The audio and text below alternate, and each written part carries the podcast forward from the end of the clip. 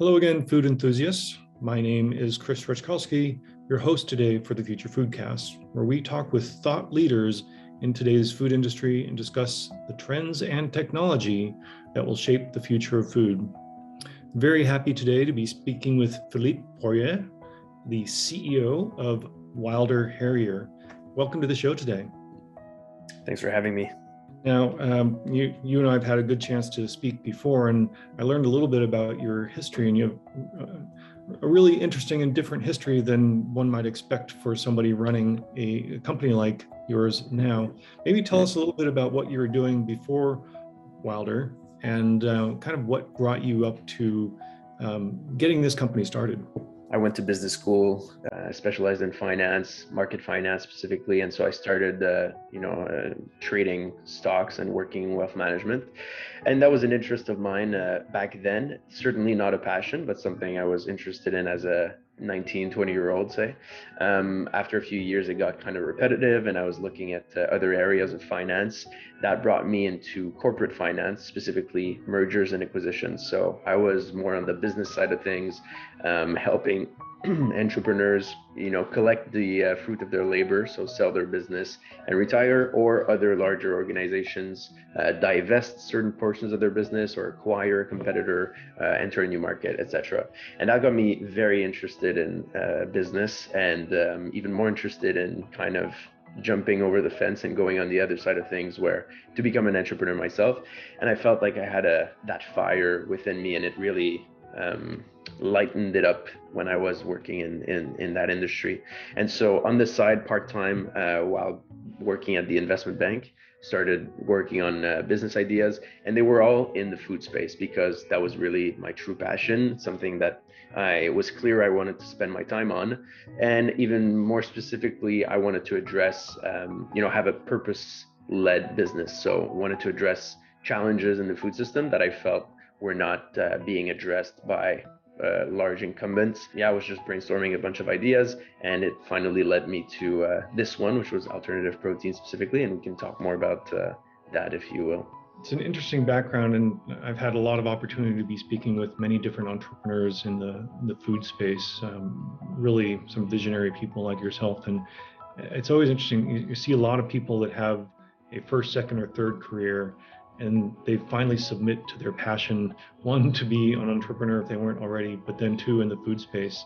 Um, and with that you you're bringing a ton really important business skills obviously into this space so that's great. Now you have a, a super interesting business um, and like you said you had a passion for alternative proteins sustainability et cetera but uh, tell us what uh, actually wilder does and what are the products, and then what caused you to choose that particular sector for your company?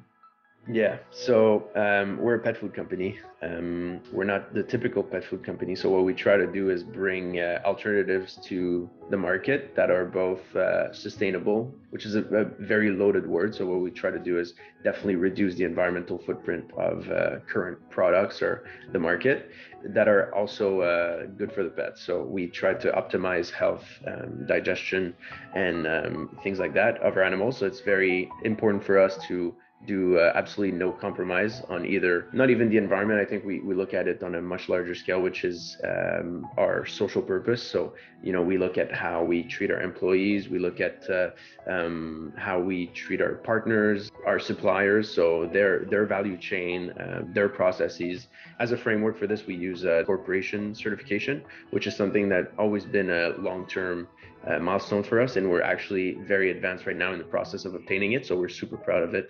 Uh, but that's something that is shaping kind of our business decisions and trying to balance profit uh, and purpose, which is kind of their big tagline. And it's really how we try to do business. So that's how we approach the pet food industry, and um, specifically for our products, use alternative proteins to do just that. So we kind of explore the world to find uh, proteins that are um, a little less known and that can bring a huge package of nutritional benefits to the animal and to humans in, in most cases and at the same time require you know orders of magnitude less resources than beef or, or chicken or even fish. Um, so that's how we started. We started specifically with insect protein, so cricket protein in dog treats. And then slowly over time, um, that was about six years ago. And since then, we've expanded our portfolio to also include uh, seaweed biscuits, which also include like a repurposing of leftover pulp from a juice manufacturer. So working in upcycling to also reduce food waste.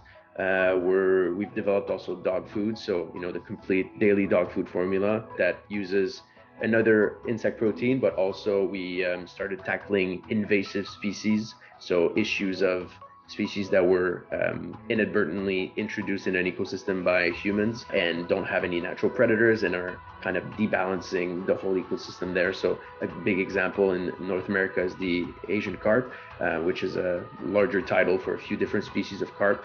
The one we use is silver carp, and the silver carp, um, that's a long story, but yeah, basically um, they escaped fish tanks in the 70s after a huge flood and are now kind of debalancing uh, North American river systems because they don't have predators. They grow uh, enormously uh, large.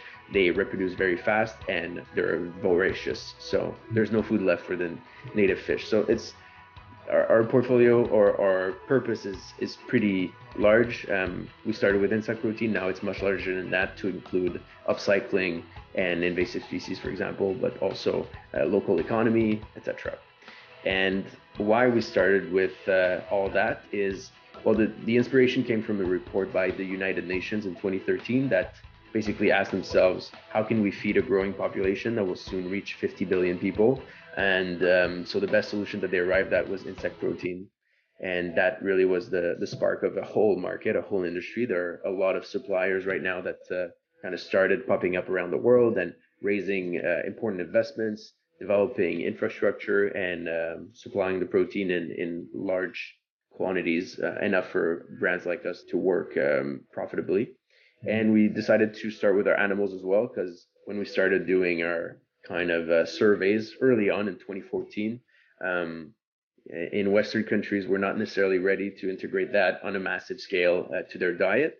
But when we switch the narrative and we ask them, would you be interested or open to feed it to your pet though, uh, if you knew, you know, that it was safe and healthy for them and also helping the, the cause of our planet. And the results almost perfectly switched. So it was about, you know, 20% only that were interested to eat it themselves, but about 80% that were open to feeding it to their pets. So that's how the, the business got started in that direction. Yeah, I, I find this, uh, you know, as a fellow entrepreneur in, in my history, a really interesting approach to the business. A lot of people have the, I would say, the passion for a particular product that drives them to do it, yeah. um, whatever the business is. But it, it's really interesting to see you followed a very analytical process. I think of you had a passion for a sustainable change in exactly protein, and instead of saying, "Well, we're going to convince humans to eat this," It's like, well, let's take a lower entry barrier sort of market segment, if you will, and yeah. uh, go after that. And I, I, think it's a very innovative and smart way to get people comfortable with a product and as, with their pets um, and dogs in this case, very, very happy and comfortable and healthy eating the product, it is probably a good sort of stealth approach to getting us uh, Westerners who aren't quite as familiar with eating insects kind of up that curve and, and, understanding that can be a good thing. Exactly. And I forget who said that, but um, we had heard in the early days of our business um, from some podcast or book don't fall in love with your solution fall in love with the problem. And in that way you won't be closed off to only you know one way of, of solving your problem. You'll just be focusing on how best to solve it and continuously reinventing yourself. And that's basically what we try to do. So we didn't fall in love with the solution of cricket protein dog treats. We fell in love with the problem of helping to build a sustainable food system through our pets. And that allows us to explore you know almost um, Mm-hmm. And I'm curious, maybe a little bit of a, a, side topic, but an important one from the market point of view. Do you have any, through surveys or just knowing your customers, do you have any feeling for are the customers of your product, as the human customers, are they maybe tending more in the direction of being accepting of alternate proteins? For sure. Um, So definitely not uh, the majority of them because uh, we we can definitely see that uh, it's still the case today. Although there's been tremendous growth on the side of uh, human insect protein, for example, food. Well, if we if we use alternative proteins at large, definitely target customer is uh, majorly vegetarian, vegan, or is at least sensitive to reducing their intake of meat and exploring other alternative proteins. If we look at insects specifically, then on average, for sure, our customer is more open minded to trying it or has tried it, even make some partnerships with insect protein, uh, other hmm. other insect based snacks. So we do see that we have similar customers and uh, there's some synergies there, uh, absolutely. Excellent. Well, I want to maybe start digging a little bit into how you're using technologies to, you know, essentially get your product out there and maybe start from customer side and work our way back. In the human food space, the last two years has been very, very interesting because essentially e-commerce forced upon many people, whether they wanted yeah. to buy food um, online or not, it became convenient and necessary in many cases. I'm curious for your product, what are the challenges or sort of the benefits you're seeing in using e-commerce as a sort of a vector to get to your customers? Yeah. So since the beginning, we uh, saw our business as omni-channel. We opened our e-commerce store at the same time as launching in uh, physical retail stores since day one. But at that time, you know, it takes a lot longer to build interesting traction uh, on e-commerce or at least large sums of marketing investments. So when we our first year was probably about 95% retail and 5% uh, online e-commerce. But as you mentioned, the latest crisis immediately basically uh, catapulted our e-commerce revenue um, by about 5x. We expected it to kind of come back down as people went back to their old habits. That never happened, and we've since doubled. So it's uh, it's been very good for our e-commerce business. Um, I think in general also Canada was because uh, we're based in Montreal. Canada was pretty late to the e-commerce game if we compare to our, our U.S. neighbor um, in terms of percentage of the market. Uh, if the numbers I've seen recently was that we were, you know, below 10% of market share for e-commerce um, in, in, in general in CPG, and the US was closer to 25. And since COVID, we've kind of caught back, caught up, and we're now in, in the low 20s. I think one of the challenges you were asking about challenges um, in Canada is that we cover such a large geography with um, a relatively small population that costs of shipping are pretty high. So I think that's what that's been one of the main roadblocks for e-commerce in Canada. Um, there are ways to kind of circumvent it, and also as you grow, you're able to have economies of scale and better processes that allow you to be more competitive. So for us, we've kind of reached that point, and now it's a very interesting business for us. And we're now just expanding in the US uh, because we have the the capital for it, but also because majorly we were waiting for a, a uh, change of regulations for one of mm-hmm. our main ingredients, which is a, an insect protein, um, had to be approved by the FDA for uh, use in, in dogs, and it was just approved in August. So we're uh, that's a pretty big change for our business, and so we're just entering right now. Excellent. Well, one of the certainly one of the key challenges I, that we've seen in on the e-commerce side, also magnified by new products that are out there, is helping customers to understand it, providing transparency of what's in the product, why should they trust it, why should they trust the founders of this company. How are you kind of getting across that hurdle on the e-commerce side? We see lots of different solutions of social media and all sorts of things. What's your approach to getting customers comfortable with your product and really understanding your your mission and purpose? Yeah. Uh, that's a big challenge. So we have various ways about it. So i think we have you know um, a few strategies that i can talk about. Um, one of the main ones is transparency of customer feedback. So we have embedded reviews on our website as well as on our all our social apps google uh, the social media amazon and this is very transparent by nature because every user or every uh, customer that orders a product can leave a review and we don't delete any of them. And so if there's a one star review by someone who wasn't happy with their product or the service, um, it'll be there and we will respond as a company. We will address it. And uh, that keeps us honest because, uh, you know, if, if we don't do a good job, then our customers will know and all all of our customers and prospects will know so that's certainly i think one of the main tactics that we can use for that then there's uh, kind of the experts uh, opinion that can be very useful and powerful. So um, I, I don't necessarily think that veterinarians in our industry are the key holders of opinion on, on nutrition, as doctors are not necessarily uh, for humans, but they still hold some weight for for our customers. So we'll uh, approach some dermatologists or because uh, our products have uh, tremendous benefits for dog allergies, for example. So dermatologists mm-hmm. can be very well positioned to talk about um, our proteins, and so we'll have testimonials from them.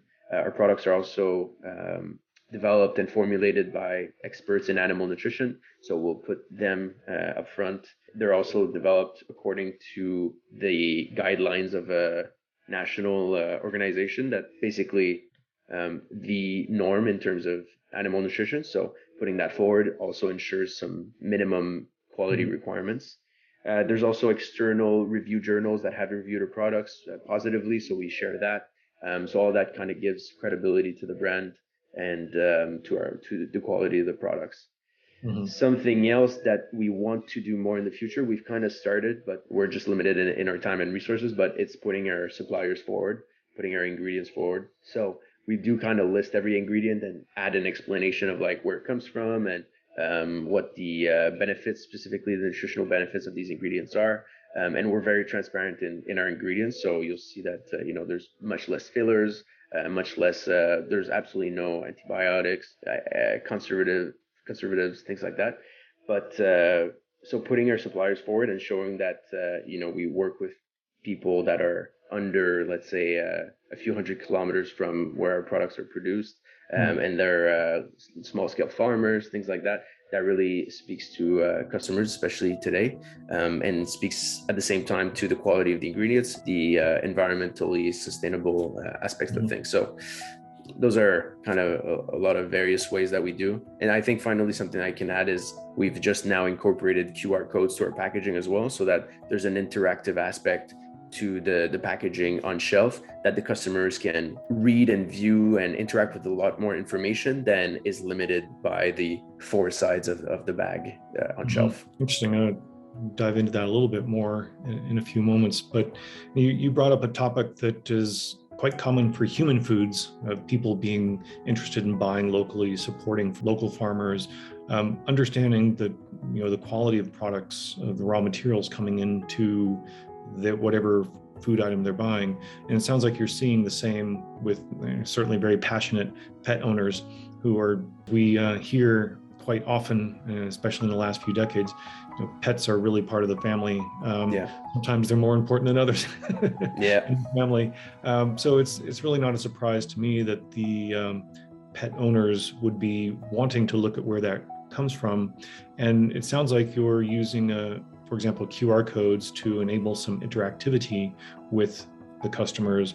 Um, does that include basically giving visibility, transparency back to the suppliers and in some way enabling sort of, if you will, dynamic social media or dynamic um, sort of a view through your supply chain for those customers? We haven't incorporated that uh, at the moment, but that is certainly the vision that we have of it exactly, um, and enabling real-time tracing as well of each batch. So we already have a batch number um, in our backlog. We can already know which ingredients were included in that batch, and you know uh, from which batch of our suppliers they came from. So enabling that, for example, through blockchain or just uh, through a just doing it uh, manually through a, a mm-hmm. technological software certainly be something that we're interested in uh, in the short term. Yeah, you know, I, I hear that a lot from quite a number of entrepreneurs in the food space and you know, many of them bringing with them history of running other types of companies or being involved with other types of companies so they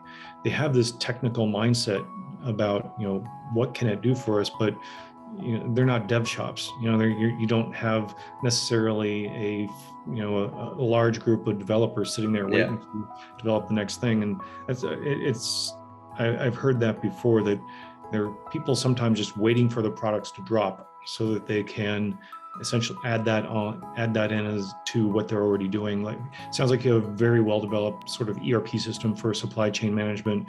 Um, yeah. you can figure out exactly what's in each package of product that you sell. And enabling customers to do that in a dynamic way with your face, your partner's faces involved with the whole social media around it, um, I think really we're seeing that bring a lot of trust. And a word that comes up often is authenticity in products. That's right.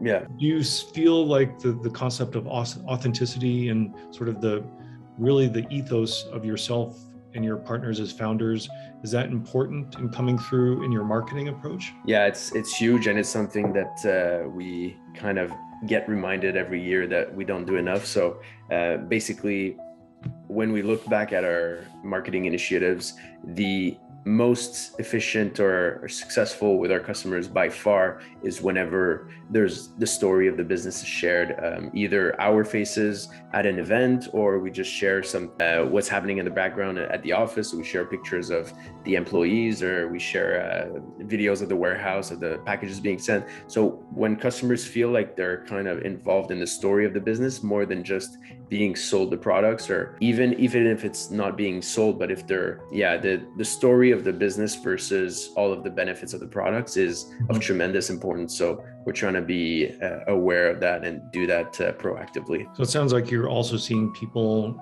trending toward making buying decisions based on these factors whereas for human food products the and I think the same is true for dogs in, in terms of how people perceive their dogs enjoying their food, being healthy, etc. But two key factors are taste and cost. Basically, that takes care of almost everything, but definitely seems like there's a trend in people.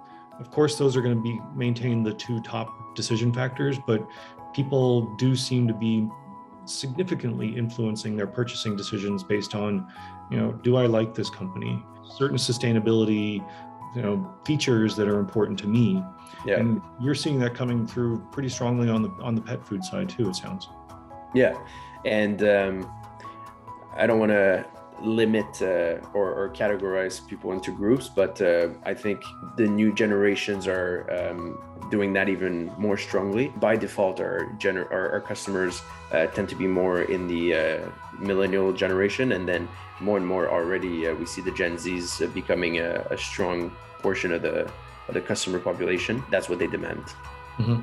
And, and, that's an interesting point because I, have heard the same, and I think we're all a little bit resistant to um, categorizing people. Um, or at least in some parts of the world we are.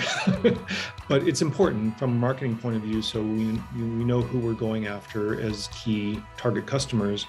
I'm curious from your point of view, do you have visibility into the, I guess the the market makeup of your customer base in terms of age groups? Yeah. What percentage are you seeing in this, let's say the 35 and below category? Yeah, it's it's about 80% of our customers. It's it's the vast majority and it's been like that since the beginning and yeah, we do have customers from all groups of age, but that's definitely the the one with uh, whom I guess our brand and maybe even the image or the personality or I'm not sure what it is, but uh, resonates the most with.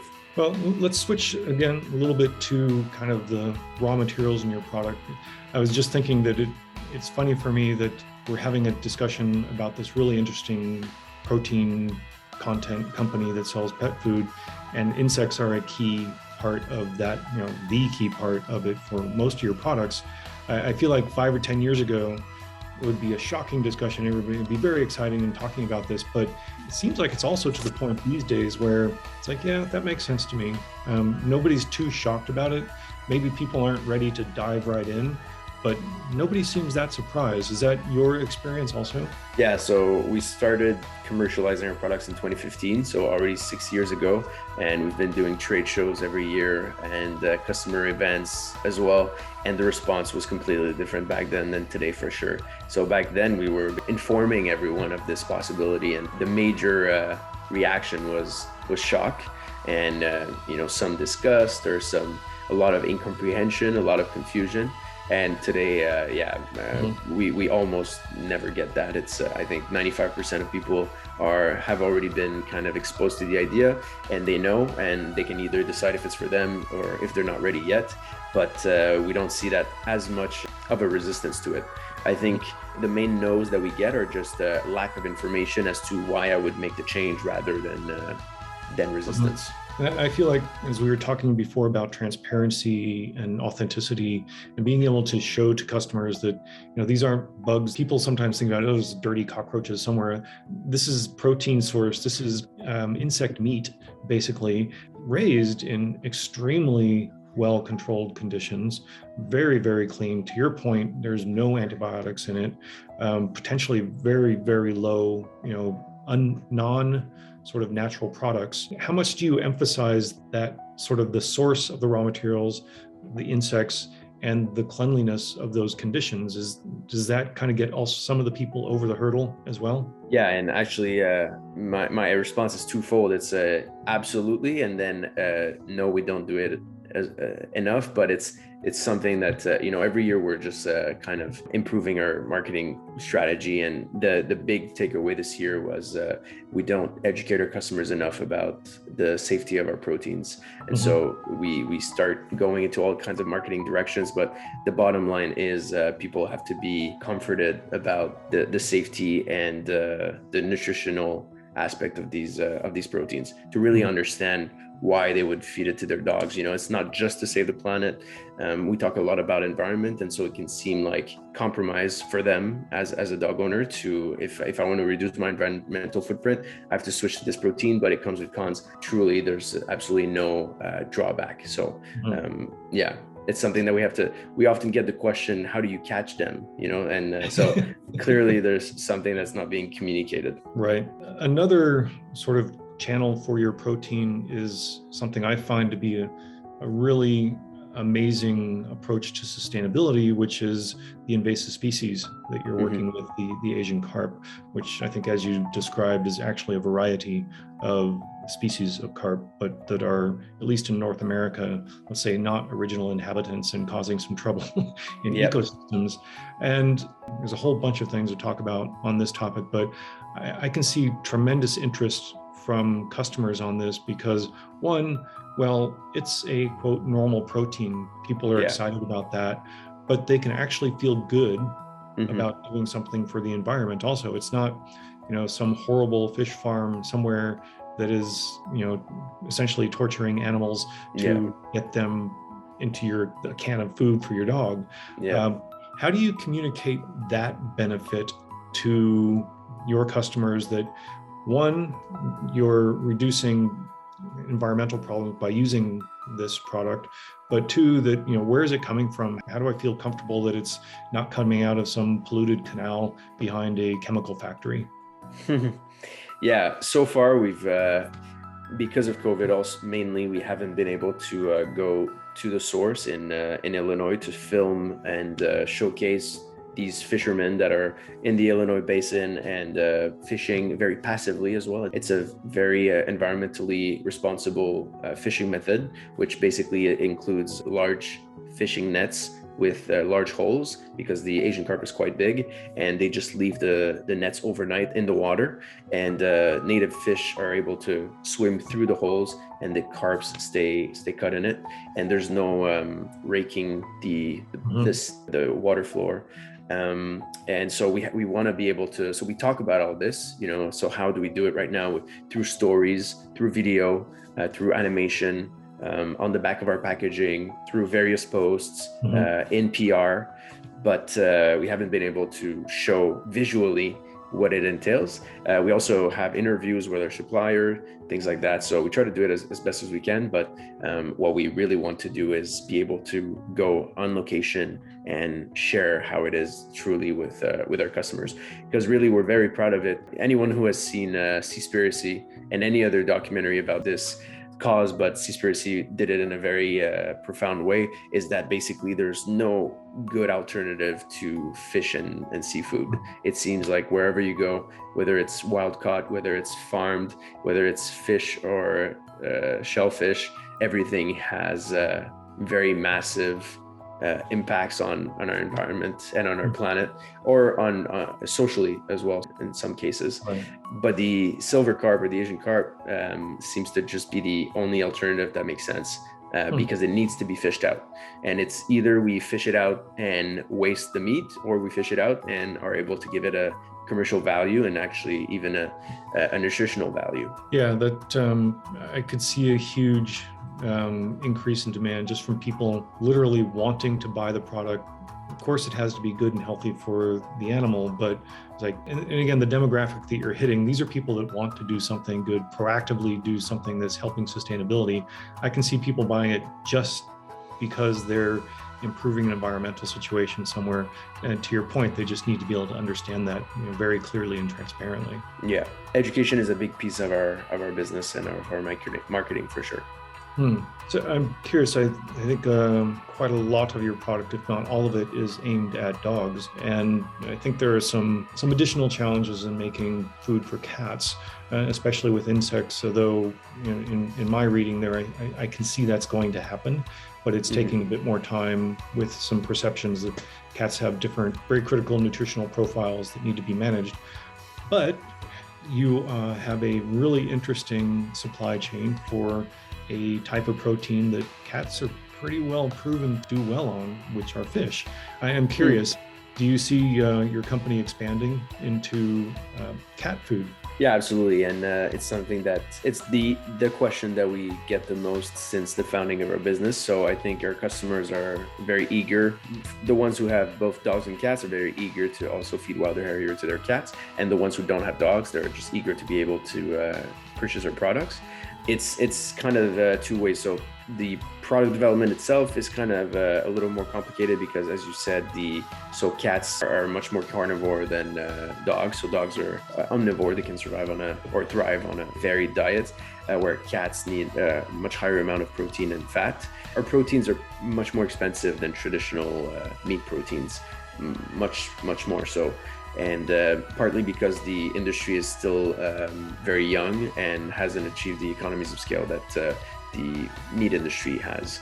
Maybe not for for the best, but uh, anyway, meat should probably be a lot more expensive. But uh, right. but so the product development is a little more, bit more expensive. On the other side, uh, it's just uh, also as entrepreneurs of a small business with limited resources, both financially and and human um, we can't kind of go after every goose mm. egg uh, or opportunity that we're interested in because uh, yeah we would be all over the place and it's something that we've been doing constantly since the founding of the business something that we are constantly learning to focus focus focus and um, so you know if it was just our personal prefer- preference we would already have cat products but um, unfortunately we need to uh, make sure that it makes sense for the business as well. So I think they're a few years away, but uh, as soon as possible.